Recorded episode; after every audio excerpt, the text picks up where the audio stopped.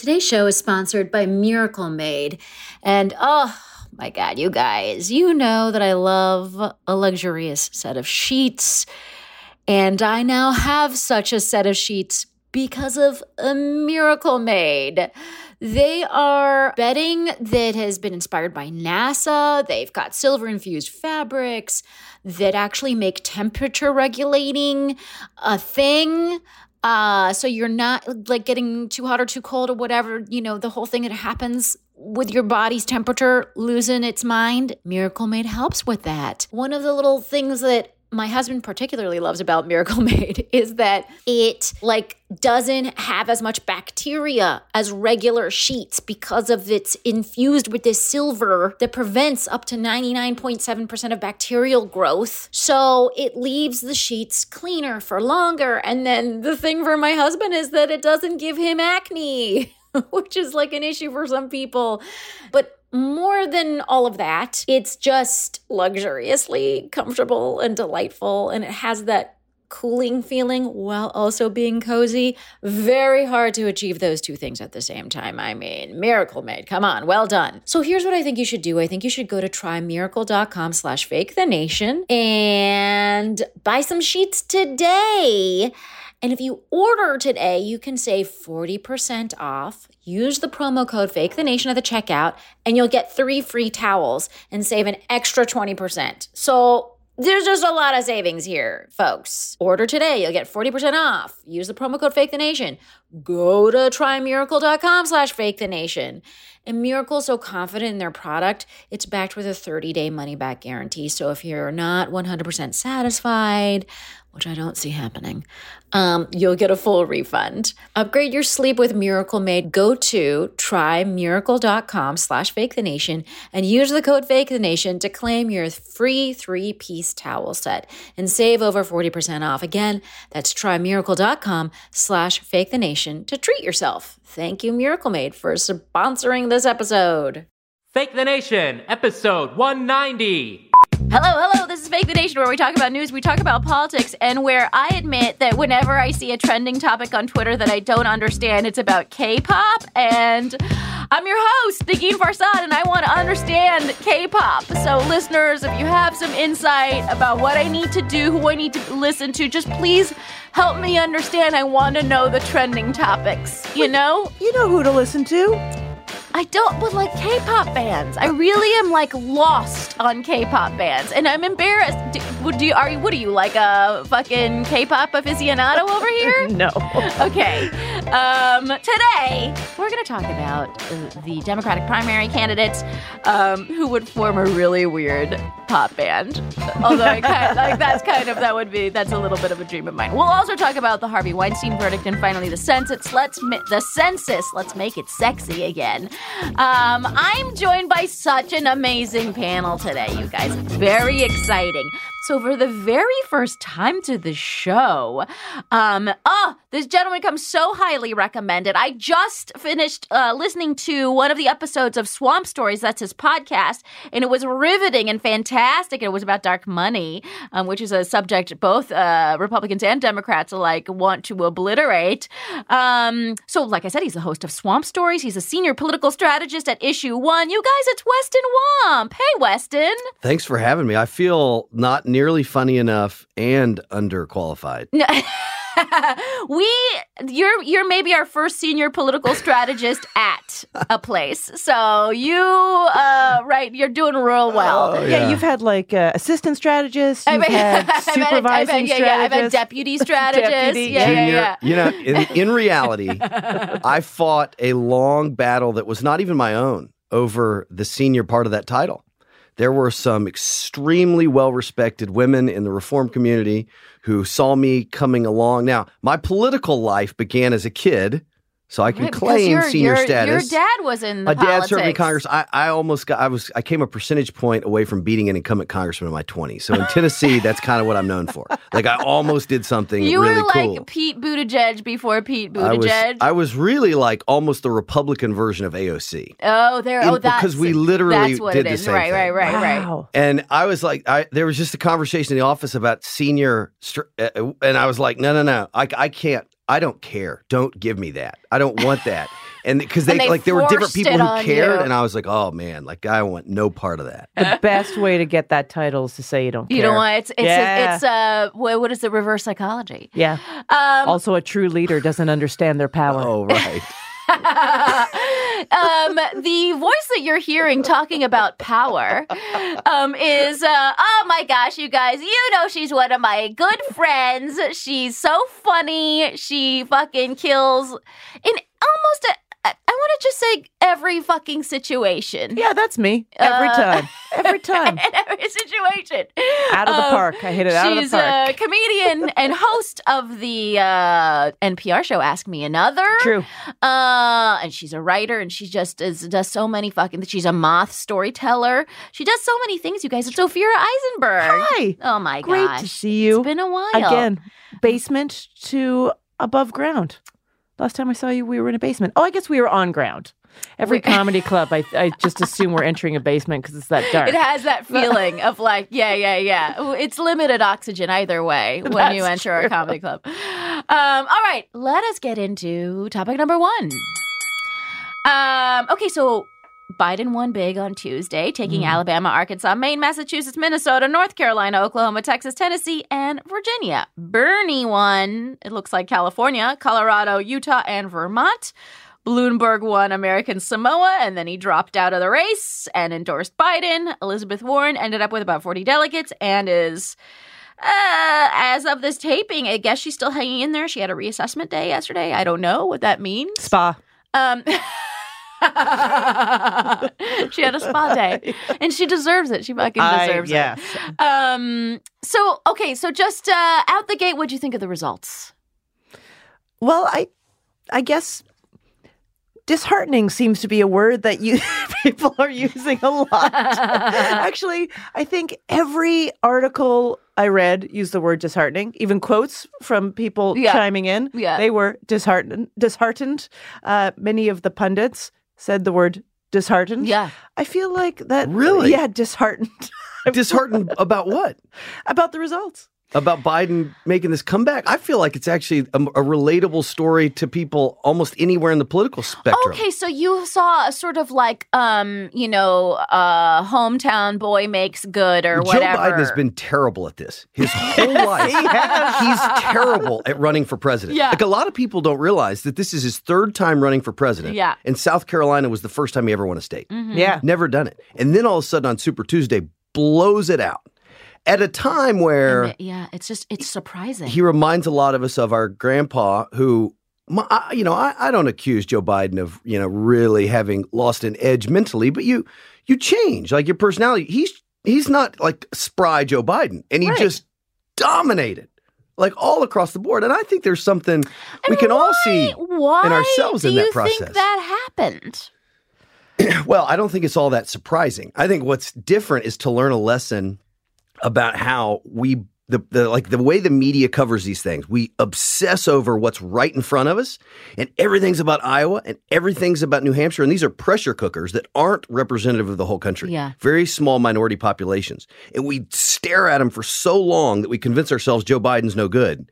When in fact Joe Biden Doing had a, fine. He had a thirty point lead in South Carolina for two years, from before he even knew he was, you know, it, had decided he was going to run Right. until primary day. So the disheartened thing, I think, comes from from my point of view and many other people that I know, especially in the little bubble I live in New York City, is that it all became about Biden and then Bernie. Bernie, and w- the women just, you know, I mean, I again because we all know that I'm a Warren Warren person. yes, and uh and i i mean i have to say i was personally attacked for like four days leading up to super tuesday because I po- I would just post something like, "Oh, I'm phone banking for Warren. I feel really good about it," and then it would just be like, "You're handing the nomination to the corporatist Biden campaign," you know, and I was like, "What?" First of all, 96 percent of the country has yet to vote. Why are you telling? I mean, why have we already decided what's happening here? yeah, Why have we already decided what's happening here?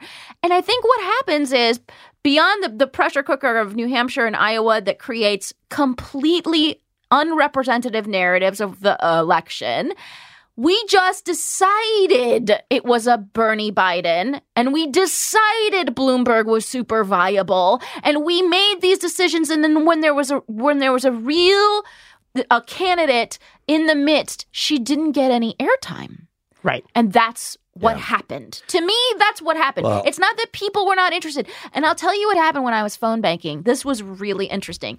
The idea that all of Warren's supporters are Bernie supporters is not true. Just through my completely non-scientific um, research, when I was phone banking, I would be like, "Who are your top choices? How are you doing? Who are you going to vote for?" Yeah. And they would be, and some of them would just be like Elizabeth all the way, whatever. And I'd be like, great, we don't need to continue this conversation. But the people who were like Biden, um, they would say, ah, Biden, Bloomberg, I guess. They were not excited, by the way, about Biden and Bloomberg. They were just thinking who's going to win. And I would say, what are your thoughts on Elizabeth Warren? They were like, honestly, I think she's fantastic.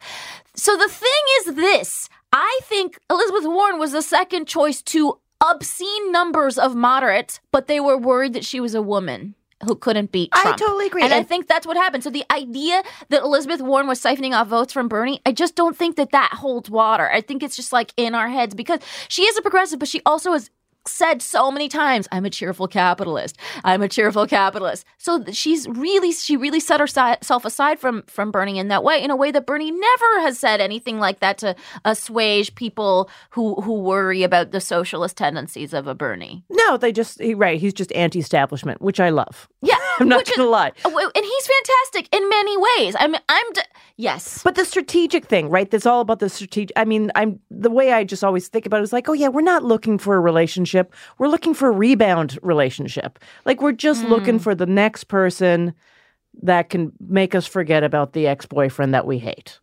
Mm-hmm. That's all we're looking for. Rebound person. Yeah. That's just it. And so everyone is looking. They're not picking their best choice. They're like, who Yeah. who's good enough? I know, you, right. You got to be excited. That's I why was in. DC yesterday, wait, and the uh-huh. good betting money Yeah. is, and these are from like I was talking to a woman who for 40 years has been a staple on Capitol Hill. Hmm.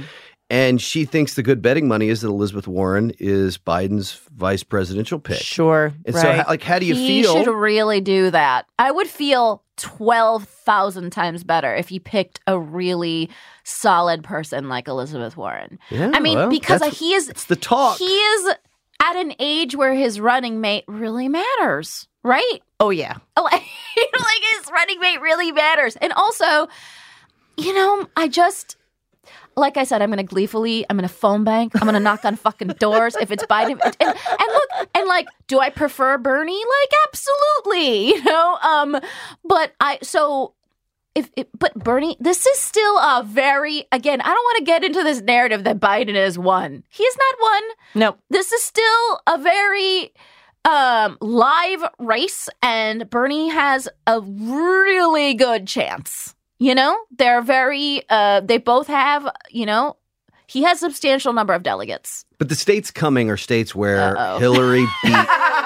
Where Hillary beat Wes is Bernie. trying to fucking And I think if Hillary Like, beat Bernie, Yeah. Biden with this uh, again, who has ever, ever in comedy, in sports, Mm-hmm. in life, who has ever caught a wave and rebounded like Joe Biden in the last seven days? Yeah. I can't think of anybody, and I don't think it Who that stops guy because in- in everybody basketball? has lent so much, so much joy and energy. Like all the people who a month ago 10 months ago derided the guy for no energy. They're now all piling on. I And so what Pete had that Biden doesn't have, Biden now has because Pete's out there on the stump for him. Remember who was that j- basketball player that was I think wasn't it like something Lin Lin Mania? Uh Lin- uh what? I don't know. Lin Mania? You, wait, do you guys remember that basketball?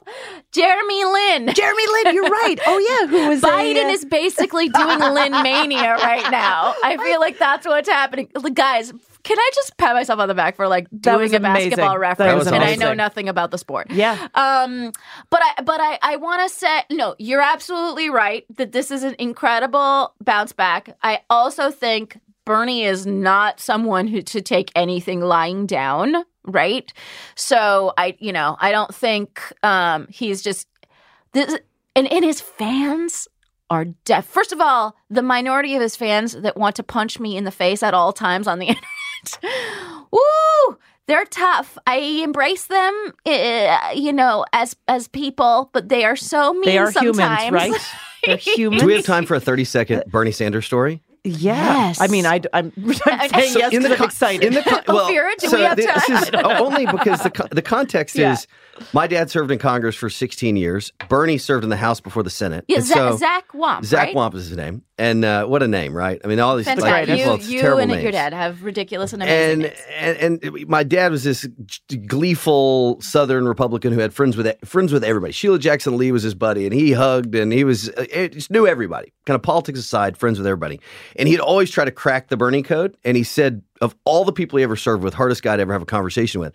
So I'm talking to a friend of mine yesterday who's in the reform community, and he named his daughter after a, a very famous Vermont uh, political activist. Okay. And he sees Bernie at an event a couple years ago. And Bernie is sitting on a bench, no phone, no distraction, no magazine, just sitting on a bench by himself in an event.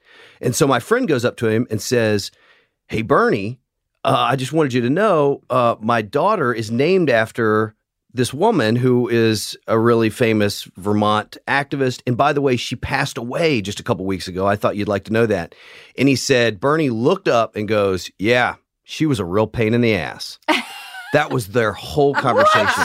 Can you like, imagine that interaction? But it's not surprising. Is I that know, but, surprising? but it, like, it's on brand, it's on oh, exactly. so curmudgeonly. consistent. Oh, it, I mean, the uh, just um, he just indulges in curmudgeonness in a in a most beautiful way. Right, Like, sort of the, the curmudgeon. It's like the aged hippie, right? Like Right. you do want this sort of side by side. I've I've been dreaming of this side by side sort of uh, ad for. I guess it would be pro Bernie, where you see Biden step out of you know a luxury Bentley limo or what have you, and Bernie roll out of a uh, you know RV or a, a VW bus or something. Yeah. because it's. It, I feel like they are It's like these dual-toned, yeah. ultimate um, opposites. Like, and the way they are framed are, are ultimate opposites in every single yeah, way. yeah. The way they put them on stage during the debates, even I feel like is specific. Yeah, I, I also want to look. Um, so so Weston, you think it's about? You just think it's Mm. over?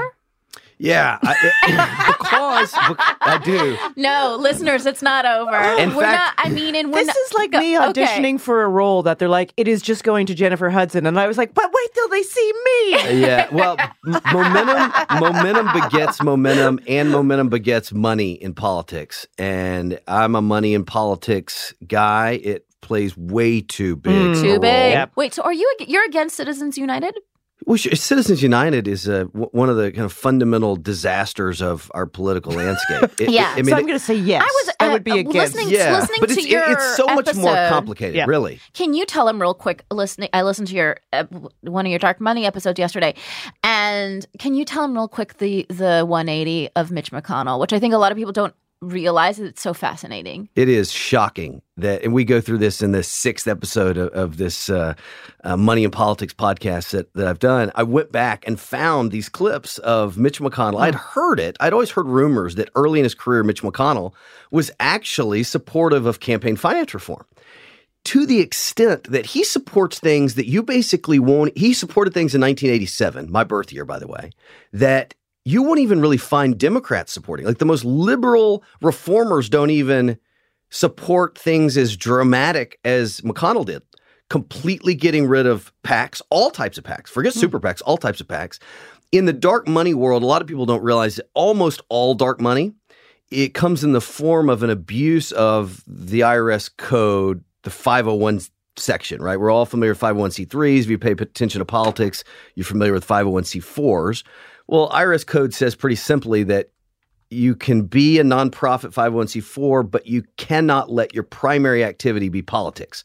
Well, that, like, nothing is bastardized in politics like that line of IRS code because they pop up all over the place. Well, the key difference in any campaign account and uh, you know what happens in uh, a 501c4 is you have to disclose money. All money is transparent in a real campaign account. We've agreed on that concept yeah, for 100 years. Yeah. But if it's a 501c4, that's where dark money happens because nonprofits don't have to disclose their donors. Well, back in the day, Mitch McConnell wore Democrats out because he thought back then Democrats benefited from these 501c4s, and he would rant about how. Uh, you know, it should all be fixed. And there should be a constitutional amendment, didn't he say? He went as far as to say there should be a constitutional amendment to prevent uh, really all of the outside money that we see coming in, independent expenditures, Yep. for example, which are protected by the Constitution. And, there's, and and and you played tape of this um on your podcast, and then here we are in 2020, and the man is Mm. so unbelievable. I don't know how long it's been, maybe 10 years. He's been so pro Citizens United and pro dark money. It's outrageous Yeah. the turn that he made. I mean, it is like a flip flop of the ages. in a sentence, and this is not a real funny sentence, so make it funnier. But the saddest part of Citizens United is is this: the jurisprudence of Citizens United is in no way, no way honored today. And what I mean by that is that, like Antonin Scalia, the late justice, who actually gave the majority opinion. He was def- he was explaining why people should be able to put unlimited money in politics. Okay, fine, that's his opinion. But he also, and that was the majority opinion. But he also made very clear that money, like that voters deserve to know where it was coming from. It was part of the Citizens United opinion that there should be disclosure. Ironically, because Washington, really on, on both sides of the aisle, there's been some resistance to fixing the laws to. I mean, Citizens United on its face is bad enough. But my point here is Citizens United, if uh, if it was enacted in the spirit of the Supreme Court, would not be nearly as, as bad horrendous as it is as now. what we have yeah. now. Uh yeah, thank Super you for funny, I super know, funny. hilarious. Um no, and I think again and it- and it's interesting you're were you shocked at Bloomberg's millions um which is a campaign finance issue um because it, we know where the money came from but Yeah. like if you know and when he was in New York City, by the way, he did not partake in New York City's campaign finance program, which is fantastic. Um, a bell, you know, a, a model for the nation. We should have it in the nation, but he did not participate because it's not mandatory. So he was able to just like wallop these other Do whatever. candidates. Yeah. Um, were you surprised that his millions didn't let him make him win? No, I mean, well, I mean, I feel like again in my little New York bubble. As soon as that guy entered, everyone I know was just like, "Are you like this is the joke of the joke?" Uh, but also, you know, the guy, right? Actually, that's the one good thing I could say right now. Yeah. is that the billions and billions and just throwing it all over the place and making ridiculous, um, you know, just ongoing media things. All it hits is, uh, well, as it turns out, all it hits is Western Samoa. yeah. That's all it is. now you That's know. Now though, you know how it? to win American Samoa. You know. Now you know as, as uh, how to how to get Isn't that it fair island. to say though that's hard? Like if there were aspects of Super Tuesday that your friends thought were disheartening, I think it's somewhat heartening to see that. I think the American public pays more attention to what's going on, who's trying to buy what in American politics than they have. Like we were beginning to, you know, we talk a lot about digital natives. I also think though, if if he hadn't won, if Biden hadn't won South Carolina, Bloomberg would have had a better turnout on Super Tuesday. You know, here's the best theory. The best theory of all is, you know, the the Bloomberg debate, the great Bloomberg debate that will go down in history is, and, and what a terrible feeling to to know that people got exposed to you and then didn't like you. They liked the idea of Mike Bloomberg, but then regular people, like in my home state of Tennessee, We're he like, came through my hometown in Chattanooga That's a few weeks ago, and but like, people like him, and then he spends hundreds of millions of dollars and does a debate, and nobody likes him anymore. Uh, that's Yeah. like the Netflix show Love is Blind. We were in Oh. like our separate pods with, you know, Bloomberg commercials. And then we meet him and we're like, oh no, this, will not person- work. The worst. So the best theory is that, and this is I, I had already forgotten this, but Nate Silver pointed out yesterday that if Marist had not released a poll right before that Nevada dumpster fire debate that Bloomberg did, where he was just the weird uh, billionaire where dick where guy. Elizabeth like super eviscerated him. Absolutely. But Marist, the day at, at the absolute buzzer, came forward with a poll that qualified Bloomberg. So if Bloomberg, if people had not gotten to know Bloomberg and therefore not liked Bloomberg, he may very well have gone on. The whole race could look differently if it weren't for Marist dropping this poll at the buzzer that qualified Bloomberg for the debate that unraveled his campaign. Yeah, I mean, it's inter- you know who knows. Um, I want to say though, you mentioned Nate Silver, and I know we have to Ugh, stop talking Nate about this, Silver, but like, I still want not over it. Still not over it. 2016. Still can't- over it. I have found myself like you know seeing stuff by and I'm, I'm not trying to throw him under the bus he's very, he's great but him and, and Nate Cohn and all anyone named Nate All um, the Nates. and- and- Even a couple gnats. and some Nats and Nathaniels I'll just also throw them on Perfect. I don't want to listen. I don't want to hear about polls. I've become extremely anti-poll in my tender years, and I it's I think it's a, it's a reaction to 2016. Yeah. and I hate people talking to me about pathways. This is not about pathways. This is about who do you think is going to be the best fucking president. That's what this is about. Let's vote our conscience. Still, I say that. And look, I don't know what Elizabeth Warren's going to do. You know what I mean? She may drop out. She may stay in the race. I don't know. But like to me, I, I, I, this entire process was meant to disenfranchise me, and I get that because our vote in New York doesn't matter. Um, but it and and and, effectively has disenf- and, and if we're talking about Biden as just he's the nominee now, we've uh, disenfranchised a third of the how many two thirds of the population. Mhm. And that makes us fucking dicks.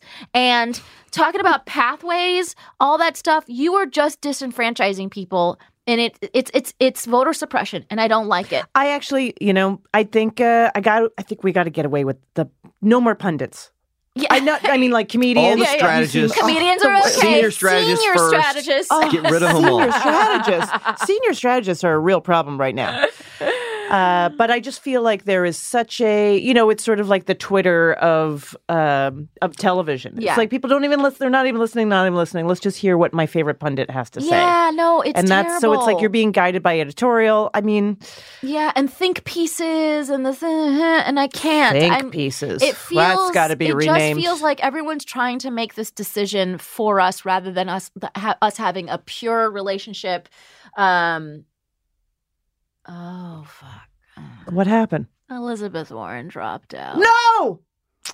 I just got the control room is t- is breaking my heart. Oh, I've been Disheartened. disenfranchised, Disheartened. disheartened. Oh my god, I'm actually like, well, And you can have a moment. sorry. Ophira, you just want to take over for a minute? Oh my god, no, I I know. Okay, you guys, I can't believe this. Should we have like a mindful minute? I mean, here, uh, she's gonna make some statement. All right, um, I've. Listeners, I want to know that. I want you to know that Negin actually has tears in her eyes. Like this, she's not joking around about this. Because I mean, yes, yes. yes, Okay, here's the one of the other things. Can I be honest with you guys? yeah, of course. I'm so tired of men being president. Oh my god, Can I say? I'm so tired of And it too. had- Just the same thing over and over. Well, And, wh- I'm not, wh- and I didn't vote for her because she's a woman. I I, mean, didn't vote for her because Yeah, she's but a- while it's raw, I I gotta, mean, I I, I, want to ask y'all a question, and this is a Yeah. heartfelt, serious question. Yeah. Like I've Yeah. grown up around politics. My my younger sister is a badass prosecutor, most capable person I know, uh, and will get elected to all types of office in her lifetime. Um, what do y'all think about the fact that we've got three men who plausibly could be the next president, yeah, and they're 73, 77, and 78 year old white dudes? I yeah, can't well, take it anymore. it's pretty much. I can't. I can't believe it. I mean, I it's. can't oh, I take it can believe it. I can believe it. Are I, you kidding I, I, me? I now like, and that, maybe that's like my own like Southeast Tennessee naivete. But I'm looking at that field a year ago, thinking Kamala Harris is one of the most qualified, interesting candidates. Don't Elizabeth even talk about Warren- Kamala. I'm El- so heartbroken. I started getting heartbroken then, but I was like, well, I still got my Elizabeth. Mhm. Yeah, She is really the most qualified, the most competent, the most skillful. I mean, and I just have to t- um, share with you guys real quick uh, what happened on Monday night. I did an event in New York City um, with uh, Brooklyn Democrat, North Brooklyn Democrats for Warren, and it was a drag and text event, and I was just a comedian sandwiched in the middle of all these drag queens. So there was like text banking and phone banking, and then they had us perform to get people riled up. And I saw these drag queens doing Elizabeth Warren speeches intercut with various songs, you know, Dolly Parton songs and whatever, and it was the most uh Like true- joyful, I bet. joyful just the most uplifting most joyful and i and i remember thinking in that moment whatever happens um with this race we're gonna be okay because these drag queens are in the fight and they're in the fight in the most fucking phenomenal, fabulous, like just utterly joyful way. And we're all just gonna be okay. And I just had that feeling. I really had that feeling Monday night. I was like, if Warren doesn't do okay tomorrow, it's okay. We've got drag queens for Warren. and I still feel that way because um the people that believed in her, we and the people that had her as her number as their number 2 all around the country. I spoke to so many of them in Tennessee and Maine on when I was phone banking. Um you know, they they believe in skillful women, competent women, Yeah. you know. And uh anyways, They just don't think that a skillful, competent woman can win against Trump. I do think that is what's going on in Yeah. everyone's brain. They're like, oh, if I were to vote with my heart, potentially, a lot of people would just go that way. Yeah. But no one, everyone's worried about voting with the, their I- heart. the irony of that is, I, I, I don't know that Elizabeth Warren's politics would have sold in those Rust Belt states that the Democrat nominee is going to have to win in order to beat Trump. That's Right, a, just right. politics. I don't think Donald Trump ever would have been on a stage with Elizabeth Warren because he'd have known Oh. how hard it is to go toe to toe with her. yeah. He, I, and I mean that. Like that's Yeah. like the he strategist would have talking. he would have wouldn't he have wouldn't have debated her. done the debates Yeah, he right would have no just because that. he would have been it would have been ridiculous the my concern one of my big concerns with biden is that he doesn't necessarily speak sharply in a way that could he doesn't could- have the chops. yeah He doesn't have the and I, chops. you know I've been voting to the thing that he told me I should vote to. The thing. I grew up around Mike Pence, and I'll tread carefully, but Uh-huh. a vice presidential debate between Vice President Pence and Elizabeth Warren Yeah. also would not be a very fair fight. no But now we're- Shut You may have some things to look Pence forward to. only knows how to speak some- I'm not empty hope until I it happens. I know, I'm not going down this road. Because All yeah, right. we don't know. We don't know Yeah, what's going to happen. I can't be All right, disappointed twice. Okay. Guys, we've 14 times. already talked about this for far too long. Um, No. because I can't believe I cried like a baby. Um, I do though. I can't believe because because I'm into democracy. And I know, into- and you invested so much of your time and passion. um, and I will continue to invest my time and passion into whoever the Everyone's nominee is. Everyone's crying. Everyone's crying. You know how many people are crying right now? You know how many people around Millions of people the country are are crying. crying right now? Millions of people, including all the people who wanted to vote for her but were afraid. Um, okay, Mm. let's. You know what? What'll change the mood? Hearing about our sponsors. Great. That's gonna change the mood. and then we're gonna come. Give me some We're Rocky gonna come shoes back. or something. You know what we'll talk about? Just to just really lighten things up. We'll just talk about Harvey Weinstein. Great. Okay.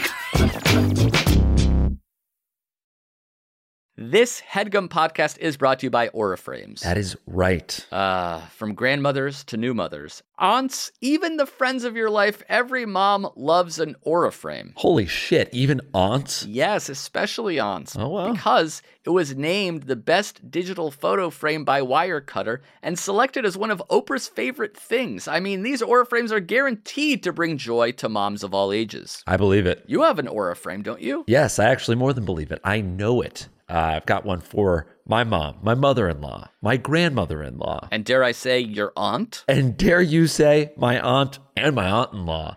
Everyone's got one, everyone loves them. I mean, Mother's Day is right around the corner, and there's no better gift than a digital photo frame. You give them the frame, it's got preloaded pictures in there, and you know what? You can update it with an app. So every time you take a new picture of a sweet little uh, person or place or thing in your life, it gets automatically sent to that frame. Exactly. And right now, Aura has a great deal for Mother's Day. Listeners can save on the perfect gift by visiting auraframes.com to get $30 off plus free shipping on their best selling frame. Holy smokes. Excellent deal. Yeah, that's A U R A frames.com. You use the code HEADGUM at checkout to save. Headgum. Nice. Yes, HEADGUM. It's easy to set up. It's loved by everybody, including Oprah, including your aunt. Mhm. So do check them out. That's A U R A frames.com. Use code HEADGUM at checkout to save. Damn right. And terms and conditions apply, of course. Of course. Thanks again to Aura. Today's show is sponsored by Prose. Ah, This is kind of, I feel like, you know, I'm on some sort of Lord of the Rings journey trying to figure out skincare. And I feel like this customized skincare line is really got my name on it. Basically, every bottle of Prose custom hair care and skincare, I tried the skincare just recently, is made to order and it's personalized. It's got a unique blend of naturally powerful and proven effective ingredients to meet your needs, like specifically you. And then the way they do it is you take this great, like in depth quiz, basically. They analyze over 80 factors for a complete view of your life, your beauty goals. Um, like I have oily skin that's also dry, which is just a fun little conundrum. I live in New York City. Like we've got these four seasons. My my face gets weird during seasonal shifts. Um, I all of these things I got to kind of talk about in like in answering the questions. Um, the other fun thing was they asked us at the end, like, do you like a creamy type of moisturizer or like a less creamy kind? And I was kind of like, mm, I think like less creamy. And they were like, that's fine. Like you can do that, but we think for your skin type, creamier is better. And I never knew that. So I love that there's so much kind of personal information that goes into creating this. I got my stuff in the mail very quickly after. I got a wonderful serum. Like I said, this very creamy moisturizer. Um, and this also very just delectably creamy cleanser that just kind of feel like I, I think it's possible that I've been washing my face with just like harsh harshness for like many years because when I saw this cleanser, I was like, oh, is this what it's supposed to feel like? It's supposed to feel like a little bit of a delight on my face. That's not what I've been doing. So I don't know, guys. And here's the thing you don't have to take my word for it. In a third party, double blind, dermatologist supervised, controlled clinical study, um, which is like the gold standard for research studies, Prose prove that personalization works better than off the shelf alternatives, which just sort of totally makes sense on a just logical level if you think about it. Just it makes common sense. Prose is so confident that you'll love your results that they're offering my listeners an exclusive trial offer so you can see the difference custom care can make. 50% of your first subscription order at prose.com slash fake the nation um, will be taken off. That's prose.com slash fake the nation. You get your free consultation and 50% off your one of a kind formulas. Uh, again, that's prose.com slash fake the nation. Go and get your just super personalized, luxurious skincare products and hair care products. That's what I'm to try next. So prose.com slash fake the nation. I am the type of person that has subscribed to things and I have forgotten about those things. I have paid twice for a children's educational app. And I didn't know that I was paying twice for several months. Until that is, I discovered Rocket Money. And because I used Rocket Money, it just showed up all these things. The thing that I was paying twice for that made me incredibly angry. Thank God Rocket Money ended that for me. It also cancels the subscription for you. So you don't have to like go through the hassle of going to that site and figuring out how to cancel. They actually make canceling very difficult. I don't know if any of you have had the experience, but I have been on a like a roundabout eight exit nightmare trying to unsubscribe to something before. Rocket Money eliminates that hassle. It also alerts you to an increase in subscription price. And this is something Rocket Money did for me. It negotiates a lower price for something you already subscribe to. So, like for my cable bill, it got me a lower price. And I was very happy about that. Nearly 75% of people have subscriptions that they've forgotten about, which makes me feel better because I'm one of them. But it makes me feel terrible because what are we doing? Losing that money. Uh, I don't want to waste that money. And I know you don't want to waste that money. If you struggle with these kinds of purchases, if you struggle with finances in general, Rocket Money will help you with the budgeting, help you track your expenses, help you, like I said, cancel those unwanted subscription. It's a personal finance app that finds and cancels unwanted subscriptions, it monitors your spending, it helps you lower your bills so you can get back to saving. I mean, me and my husband have been on the warpath, and Rocket Money has been a really big part of that. It has over 5 million users with over $500 million in canceled subscriptions. The average member has saved up to $740 a year using the app's features, which is, I mean, that tracks for me. So stop wasting money on things you don't use. Cancel your unwanted subscriptions. Go to rocketmoney.com slash fake the nation. Again, that's rocketmoney.com slash fake the nation. Save the money at rocketmoney.com slash fake the nation. And we are back. It's much better. Uh, and we're ready for topic number two. Okay, so Weinstein was charged with two predatory sexual assault charges, assault charges, first degree rape, third degree rape, and a first degree criminal sexual act. These charges were brought by two women, uh, though testimony from six women made the case against him. Um, the jury last week convicted him of third degree rape and first degree criminal sexual act, which were the lesser charges. Um, so I guess just uh, what were your initial reactions to this verdict? I had to look up third degree rape. Yeah, it was the- you- confusing. come, what? Ah. Oh my goodness.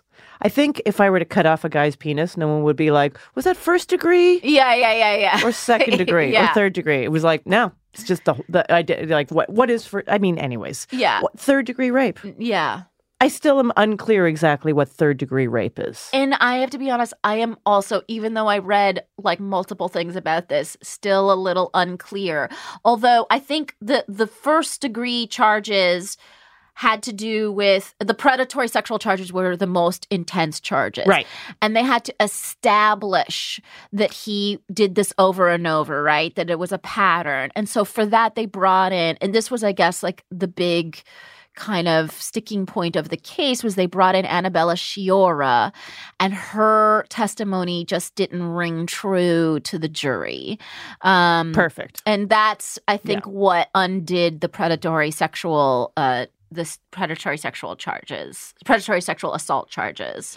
So I guess I felt um, disheartened, but anything, it, it- it's like I was also like anything. like Yeah, the, yeah, the yeah. only thing I cannot, right? If he were to somehow walk away on technicalities, or we just didn't feel like we had enough, uh, the witness testimonies were shaky, or there was some sort of, uh, you know, moment of evidence that didn't feel, and that guy just walks away. I, I, you know, again, you would just be like, where do I even turn? Yeah. Where do I even turn at this point? Yeah. So- So, you were thankful that there was a that there yeah, was a whatever scraps I'm given right now, yeah. I'm I'm grateful for. right.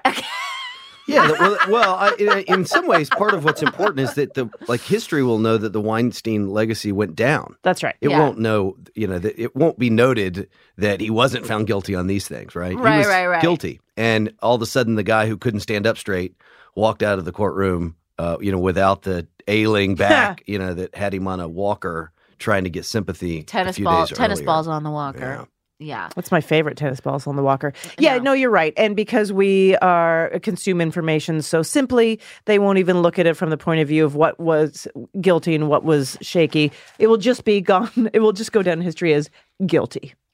There'll be no third And degree isn't rape. it? I I think, like my first understanding is part of the watershed moment here is that in a case that's not just high profile, but that the, where the charges are very serious, uh, the testimony of women alone ended up being what the jury decided on, Right. Yeah. and that is precedent setting in a lot of ways because I think for decades women and and maybe much much longer centuries but in this I mean it's it's in a lot of ways the crescendo of the Me Too movement because women's testimonies alone put away an extremely powerful man Right.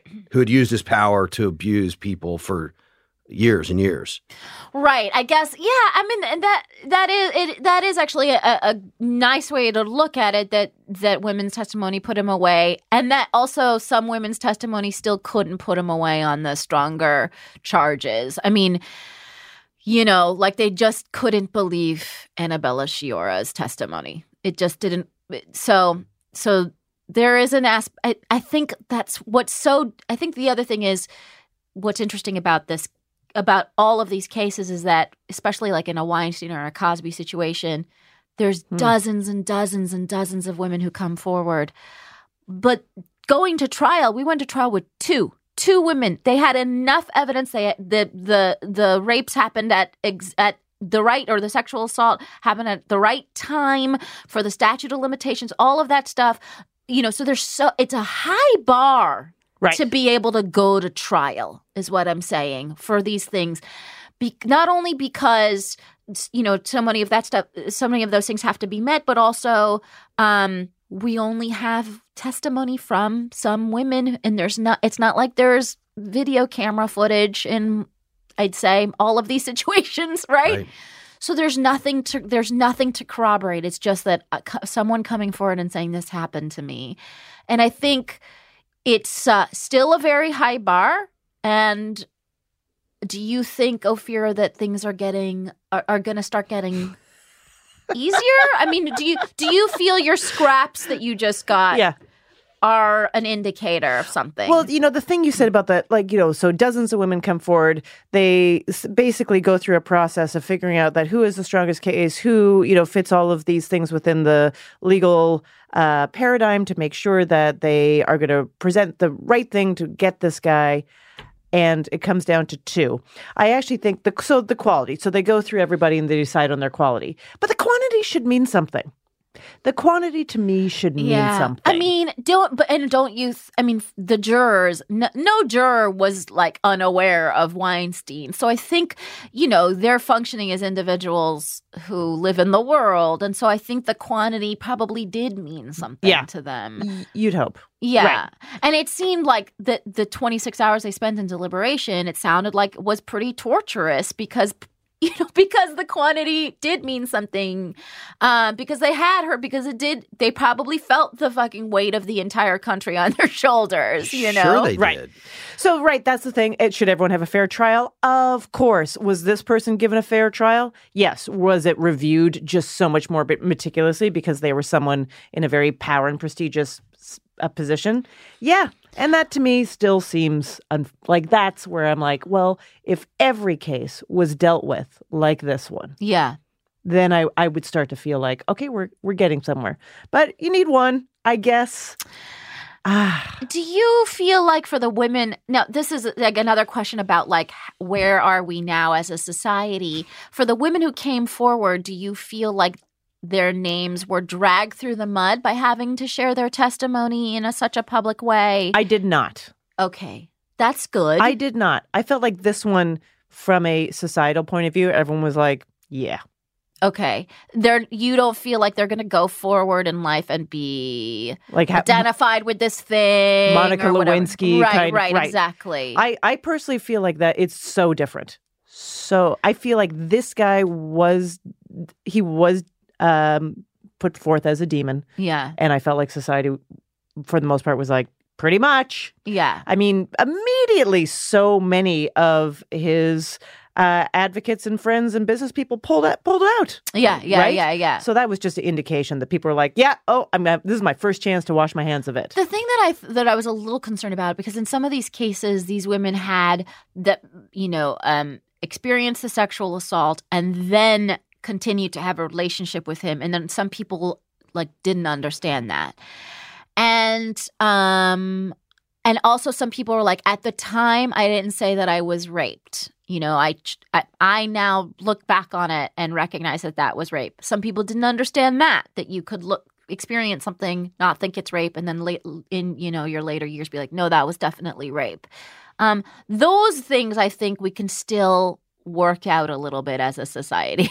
what I mean? Because, you know, when something happens to you when you're young or whatever, you're like, no, no, no, it wasn't rape. I mean, uh, I did go back to his hotel room and, uh, you know what I mean? You, you make all these excuses because your brain does it just sort of naturally because you don't want to, you don't want to have to keep experiencing the trauma. So your brain sort of like categorizes it as a thing and suppresses the memory. You know I and, it, mean? and it really depends how you were socialized, just in terms Yeah. of. I mean, yeah, I mean, th- th- we are still just entering a world right now where women are being raised with a very different ideology of how uh, what's acceptable. Yeah. What's acceptable in any of those interactions. You think it's commonplace? It is totally not. yeah. It is totally not. Not having the words, not having the way to process it. Yes. uh, all of that. Um, Weston, I have a question for you about how the right views the movement, the Me Too movement. How do they view the Me Too movement? is the question. I've I've have some Can you, disheartening can you feelings please, can you please on. like just represent the entirety the of whole the right? I know. Yeah. What a.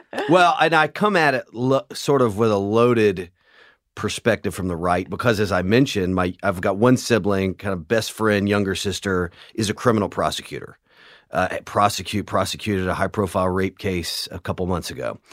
Uh, she has concerns that the Me Too movement emotionalizes. Mm. Uh, is that a word? Sounds like like, a good I word like. Today it is. a process uh, that is not perfect, but that does serve uh, pretty well. Yeah. Like it's, you know, we're served pretty well, all things considered, by the criminal justice system in our country.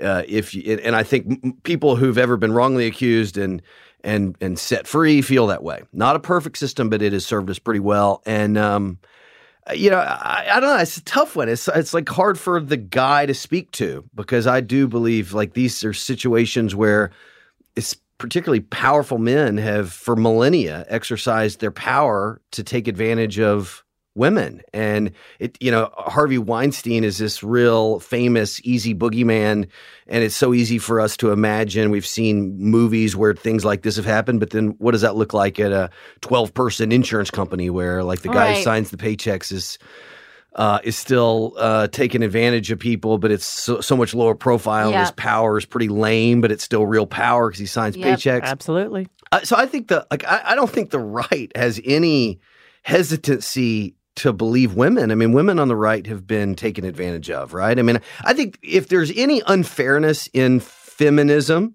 from like my like very unqualified outsider perspective, Can't wait. it would be that it would be that conservative women Yeah. and my my sister is not like some hardcore right winger, but she's like probably politically conservative, but a mm-hmm. hardcore hard ass you know prosecutor. But I would say like the Coty Wamps and the Nikki Haley's don't get the respect they deserve from the feminist causes because they but but I think it's more that they're misunderstood Mm. Mhm. or there's some angst because there's not agreement on on a handful of issues. Right.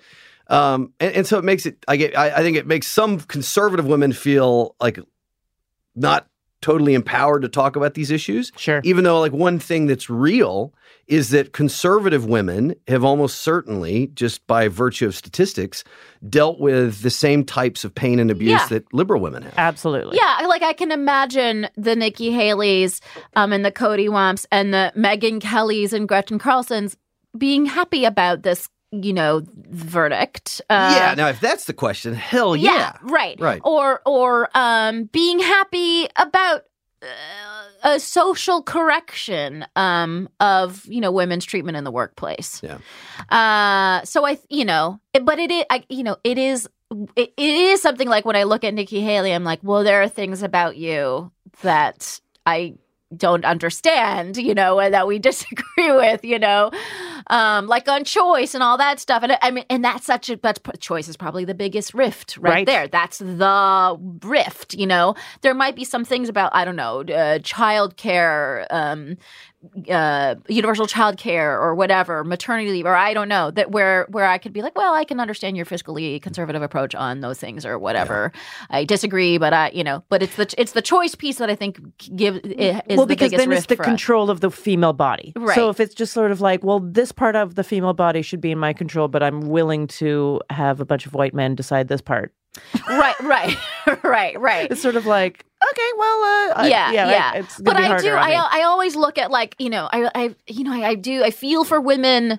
For for feminist conservatives, you know, I mean, I don't know that they would ever call themselves feminists, but like, you know, for people who believe that women should be equal conservatives, um, you know, and think like, how can we be in the same movement? I, Yeah. I and that and that it would be good for us to be in the same. It would be good. Yeah, yeah. I just think of them as alpha women, and and I and again, I just like I see this through my wife. I see it through my daughter, who I show great favoritism to because she's going to be a woman who runs the world. But her aunt, my sister, who I've talked about, I watched her in the South in criminal law, where there are no women. Hmm, and can't there are particularly not young women. She started by started as a public defender, thrown right into the fire, uh, like a lot of gang activity in our hometown. So in her first couple years out of law school, she defended a couple hundred uh, violent gang members. and she earned respect. She just went in there and like wore out the old white boys. And they were pretty quick were like, we got to take this we got to take this chick real seriously Yeah. because she kicks our ass. Yeah. Yeah. Uh, and she's kind of a contrarian thinker, and so she never wanted any like she she didn't want to be seen as complaining. She didn't want any advantages. Now, part of that's because she knew she was structurally well, women just have to do she was that. though. structurally in a system. Business Yeah. is not this fair. She was structurally in a system where ultimately she got to prove her worth in front of juries, Mm. right? And so what she what like the old boys had to deal with. And so I recognize like coming from a business background that what she's been able to do in law might be more it's not like there aren't the same d- drawn lines, but what she was able to demonstrate in her mid 20s and into her 30s is I can convince a jury better than the old white dudes, Mm. better than the middle-aged white women, better than anybody. And therefore you're going to respect me and, you know, and so she's like one of the most lauded criminal prosecutors in the South. But it, you know, she kind of took this hard-headed approach like I don't want to be seen as an outlier. I don't want to be seen as unusual. I just want to be seen as a good attorney. And in that industry, like you go perform and nobody can deny you because juries believe you. Well, I think I actually think that is uh I, I and what I realize you have like 1 minute to tell the story of your sister's rise to success. So it's obviously going to be summarized, but I think a lot of women in a variety of of professions where they are up against the same sort of situations come into it and they're like I'm not going to be perceived this way. I'm going to be I mean that's what we Yeah. are. We're doing that as stupid stand-up comics. comedians. Just being like I'm not going to be perceived this way and I'm going to blah blah blah and it, and it is still still not that easy. It's and it's still yeah, yeah, yeah, you're dealing with stuff like you're not winning them all over, and it isn't Ms. Maisel, and it, you know, like it's just so much more complicated than that. And you do well, but it is incremental compared to how everybody else is right doing. like yeah yeah yeah exactly like another another woman would have uh, another a, a, a person who may have been in your sister's situation a man who may have been in your sister's situation would have already been you know who knows i don't know what the equivalent I'm not saying that she's not that- like yeah, yeah, back yeah. to back, but I'm just saying that like I do, I think what what you're talking there is like an amazing situation, and I think it is all of us all the time right now. Yeah, yeah, Hmm. yeah, yeah. Um, all right, you guys. I'm uh curious to hear what you thought of the Harvey Weinstein verdict. Um and you know, uh reach me on the social medias that we all hate. Um, Has has anyone? I mean, I guess I didn't notice this on Twitter or whatever. Has anyone been like, "Wow, they should have let that guy walk"? I mean, other than him and his team. no, not that I've seen. Okay, yeah. Uh, Not that I've Just seen. double checking. I It's mean, a good point, though. Like you can even go back, like, talk, That's true, find me another true. high-profile case where there aren't some gadflies going. Like there were some people who like were convinced OJ wasn't guilty. Right. Oh, Some yeah, people, yeah, yeah, right? yeah, yeah, but there yeah. were Oh, yeah, no there were tons of people, yeah. there were no people. No, in this no, case. no, no, no. The the only thing was the, this verdict. Oh, this is great. He's gonna go to prison, and and then versus this should have been more like he should have been convicted on have all of the charges. exactly, That was so. That was the range of reactions. Is like it's bullshit. He wasn't charged on more, convicted on more things. Um. Okay. Well, let us move on to topic number three. The census is so important, yet the Trump administration has willfully underfunded it. There's been subpar field testing, and for example, Texas didn't allocate any state money for census outreach efforts and educational campaigns, so nonprofits had to pick up the slack, and they obviously don't have the same resources as the government. Um, so I guess my, my first question is like, has the census become politicized? And, um, you know, are we ready for it? It's around the corner. I think Nordstrom Rack knows more about me than the government. like, I just, uh, I'm wondering if the model is just Are you a, a, antiquated. a Nordy a Nordy member? I'm a Nordy member. But I just, you know, there it's this idea of like, well, how do we reach people and how do we get people to be honest? Obviously, there's the whole question of like, what is on the census? Has the census has the have the questions changed? yeah. Uh, but you know, and who who is going to use this information for what great power or great evil? Yeah. Like it's yeah. all like, oh, it's so small, we can like help small business people get funding. Really? I don't think so. um, right. Well, I don't think so. So uh, I mean, Weston, what is what? Where does where again? Where does the entire right stand on? this is so, thank, I'm so yeah, happy you're here. right. I'm so I happy. think you're well, the whole right is like the whole country, and I'd say the understanding of the census is about this limited. Uh, we, we count people, right? I mean, I, so It's a constitutional there- there mandate, are by the There way. There are people, no doubt, in Washington who weaponize this and they understand all the implications of the census. But come on, like think about regular people across the country when you when they hear the census. Yeah. And, and this is not condescending. Like I, I, in a lot of ways, I'm I'm this way. I mean, unless you study and and and because of some of the criticisms of the Trump administration, you know, I've taken a look at you know why it matters that you do things this way or that way. But otherwise, you just think of the census being like when you count people. I, if anything, it's pretty fascinating to me that here we are in 2020 and the government's begging people to like raise their hand. The libertarian in me is kind of impressed that we've still got the freedom that we've got. The government has to like ask us to raise our hand. If you think about it, right? I mean, other countries like in China, like they don't need citizens to raise their hand and be honest Right. about sort of where they are. They know exactly where they are and they're Right. tracked by sensors on the street.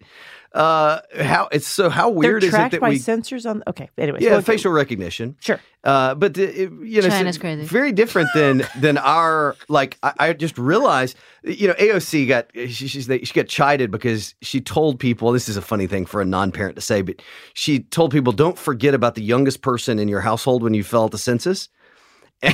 Which is sort of to me, it's like As the youngest of six, I know exactly what that is about. it's so funny. Like I have three little ones, and so that's a, like it's hard for me to imagine forgetting the little one and a half year old.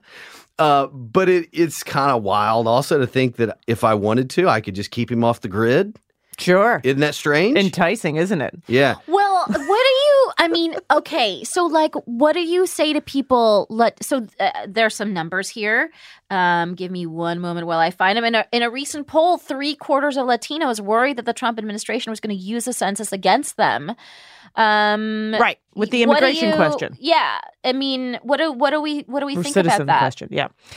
Well, so the citizenship question was was voted uh, was they're not allowed to ask the citizenship Right. question. So that's not going to appear on the census. And there's a lo- but here's the problem. There's so much confusion about that. So some people are like whatever this pa- paper is, it's fucking toxic and I'm I'm burning it Yes. because We need Latinos to fill it out.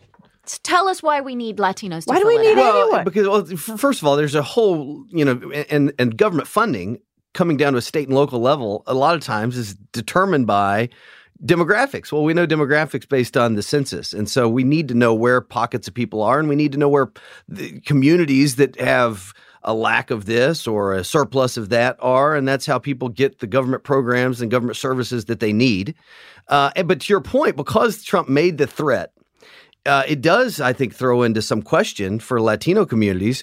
Are we in a safe place to fill this thing out? And that's concerning. But like at this point, you know, like the best thing we can do is like reassure Latinos that this is a constitutional process. Yeah. Whether you're here legally or not, you're not gonna, you know, you're not gonna have to, you're not gonna be asked that question. So please fill it out regardless. And it ultimately will serve you well to do that because our government functions best if the government knows where, what types of people live. So, as someone who is not a citizen, I would immediately be like, oh, so they said they were going to put this question on, but then they said, I'm just doing all days because I'm talking about like just the easiest way to talk about this in my head. But then they said they're not going to do it. Huh. Yeah. Well, what else did they put in there? How is this going to, like, I would immediately be suspicious. And I'd be, Were you were you you were here in 2010? Yeah. Were you weirded out by the census in 2010 as a non-citizen? Uh, I think I was, I think I was totally, I thought it was benign. Okay, I, was not right, right, right, by right. You're not you you didn't think about it one way or the other. I did not think about and it. And so and now I mean obviously you have a you have a status now so like you're fine but like what- Am I?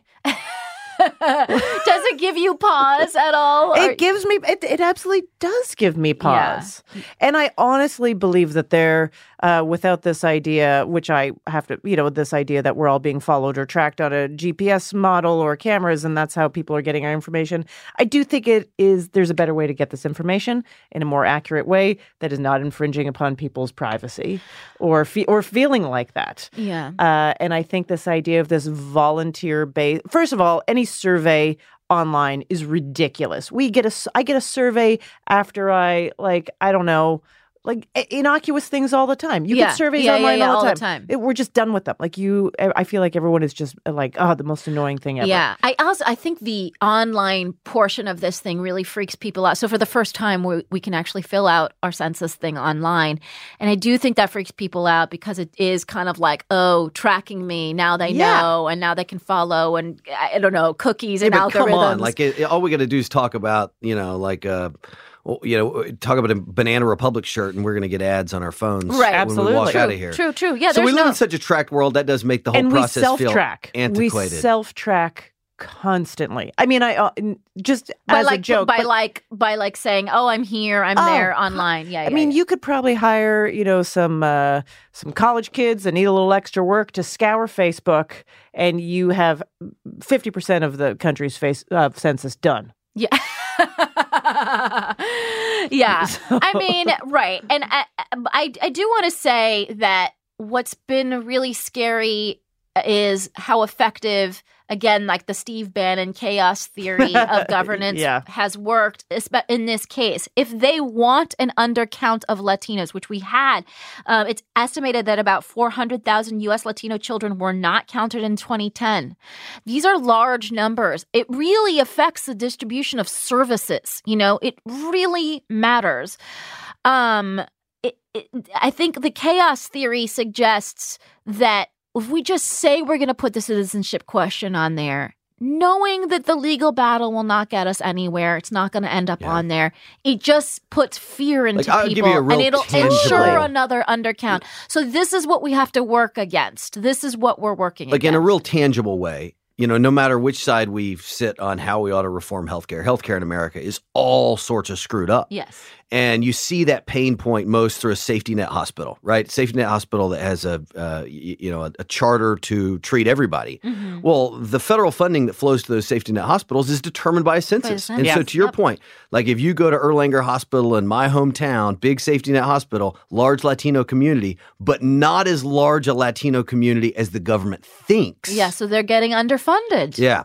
Or a larger, you know, and, and- but that's the reason that you have Right. to you have to see it Mm-hmm. right because all of a sudden the safety net hospital that's got a emergency room that's overflowing. If you've got the right number, they might have the funds to expand the. And ER. which, by the way, in the midst of the coronavirus, Oh. this is exactly when we want the numbers for that hospital to be accurate. You know, So we can get the right amount of tests. and the and they have the right amount of what are those breathing machines called or whatever all of that stuff you know is really dependent on this and i just want to thank um the listener uh, who brought this to my attention they're in mendocino county and they're getting they're involved in on the ground and helping get spread awareness about the census in Mendocino County. Um, and she actually sent me the website for what they're mendocinocounts.org. Um, I wanted to suggest, especially f- for Spanish speakers, this is really, really important. If you have time to volunteer to get the word out about the census, census, it's coming in our mailboxes in March. So I thought we had weeks left. No, we don't. It's happening right now What's if you happening? speak if you speak Spanish, um, please consider. Um, and if you don't, even in in whatever, whatever language you speak, um, please consider volunteering uh, to get the word out about the census. And I, I tried to find something that was like maybe a national thing, but I think it's actually more effective for you to to Google your lo- local options for how to get involved because it seems very uh, disperse like all of the the things that you could do. Um, but yes, and especially in a state like Texas, which, like I've said, they allocated exactly no funds to get the word out about the census, and that's really scary. Um, So yeah, so listeners, a fake, so thanks again to the listener who brought this to my attention, and um. Yes, and I'm I'm so glad there are people out there like you that are working on this. Um, By the way, Chattanooga is where I send my behavioral health claims. Anyways, Come on. That what your insurance company I guess is? so. I guess so. Um, that's hilarious. Um, you guys, so what we're going to do is we're going to end this sh- show that was, and then we the fourth topic is a, a bonus thing. Um, okay. Uh, so so when we get to the fourth topic, don't reference back to things we talked about here because they won't know. And da, da, da. and then um, I so just work and go with me. I'll reintroduce you, but we're gonna end this one right now. All right, you guys. Um, that's the end of the show. How do you feel? A lot happened. I feel like a I, lot happens. I feel like I am a little more qualified just by having sat with you, ladies, for an hour and a half. Oh. I'm not funnier, but I'll, I'll feel like I'm funnier. um, by the way, Weston, I want you to know that I don't cry at every episode. Fair. Um, this is a is a very special rare, one.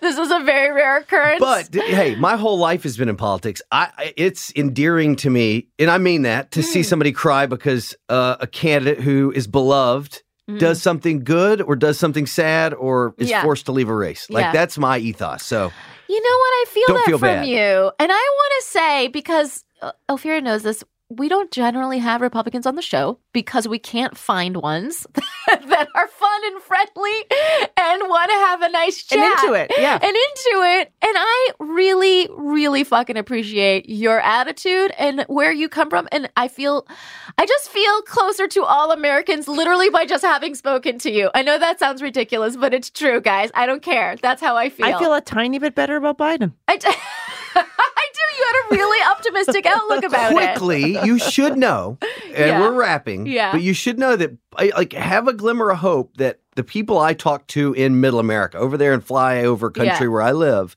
there are a lot of people who are Republicans who can stomach Joe Biden as their next president. Ooh. Just know that's a very real thing in places like Wisconsin and Michigan and Pennsylvania. Hey. If, and I don't know it is, but if you're really motivated by having a new president, I just suggest that there's a lot of my friends who consider themselves Republicans, who like me are not raising their kids to act like Donald Trump, who are saying, I could I could deal with I could Joe handle Biden that. as president. All right. You know what? That's a beautiful final That thought. is.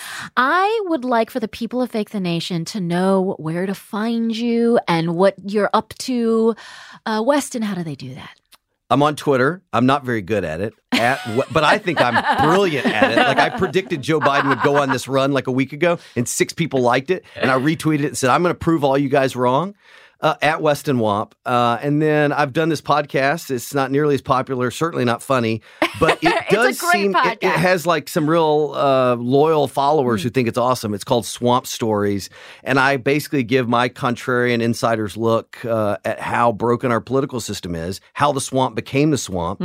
And this is hard for a lot of liberals to swallow, but part of the thesis is that Republicans and Democrats are equally responsible for the place becoming what it is today. And I go Oh, out and interview Republicans and Democrats and we there's three or four moments, kind of red light moments on the podcast where we for the first time tell a pretty significant story that's nowhere else on the internet. And if you do that in 2020, you feel like you've done something. So it's called Swamp Stories. It's on whatever, you know, 30 platforms like this podcast is. And uh, I and it's encourage great. you to go I, I listen. listened to an episode yesterday and I really enjoyed But it's it. very tightly packaged, so it's not. It's all pretty heady, kind of in the. Some of it's in the weeds, but enjoyable. We try to make it entertaining, and all the episodes are twenty to twenty-five minutes, so it's bite-sized stuff. and you learn a lot. And I got to hear that f- th- those fantastic clips of Mitch McConnell. I Ophira. I agree. Everyone's equally guilty. Um, hi. I, I host a uh, a show, a radio show, a podcast on NPR called Ask Me Another.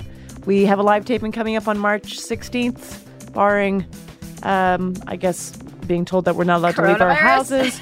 uh, and our special guests on that are going to be from the n- television critic for The New Yorker, Emily Nussbaum, and actor Debra Messing. So that'll be fun. Come over to that. I love Debra Messing. I know, I do too. She's, I heart her so much. Yeah, and then also, if I may, I'm I'm taping a new, I'm recording a new album, new comedy album. It's going to be at New York Comedy Club on April 5th. So if you're around New York area or want to travel there, love You guys, you. I'll be there at New York Comedy Club on April 5th in the audience. So let's all go see Ophira. Let's Um, do it. You guys, uh, please uh, follow me on all the things, you know, or don't, because we both know that I don't love them, but I do them.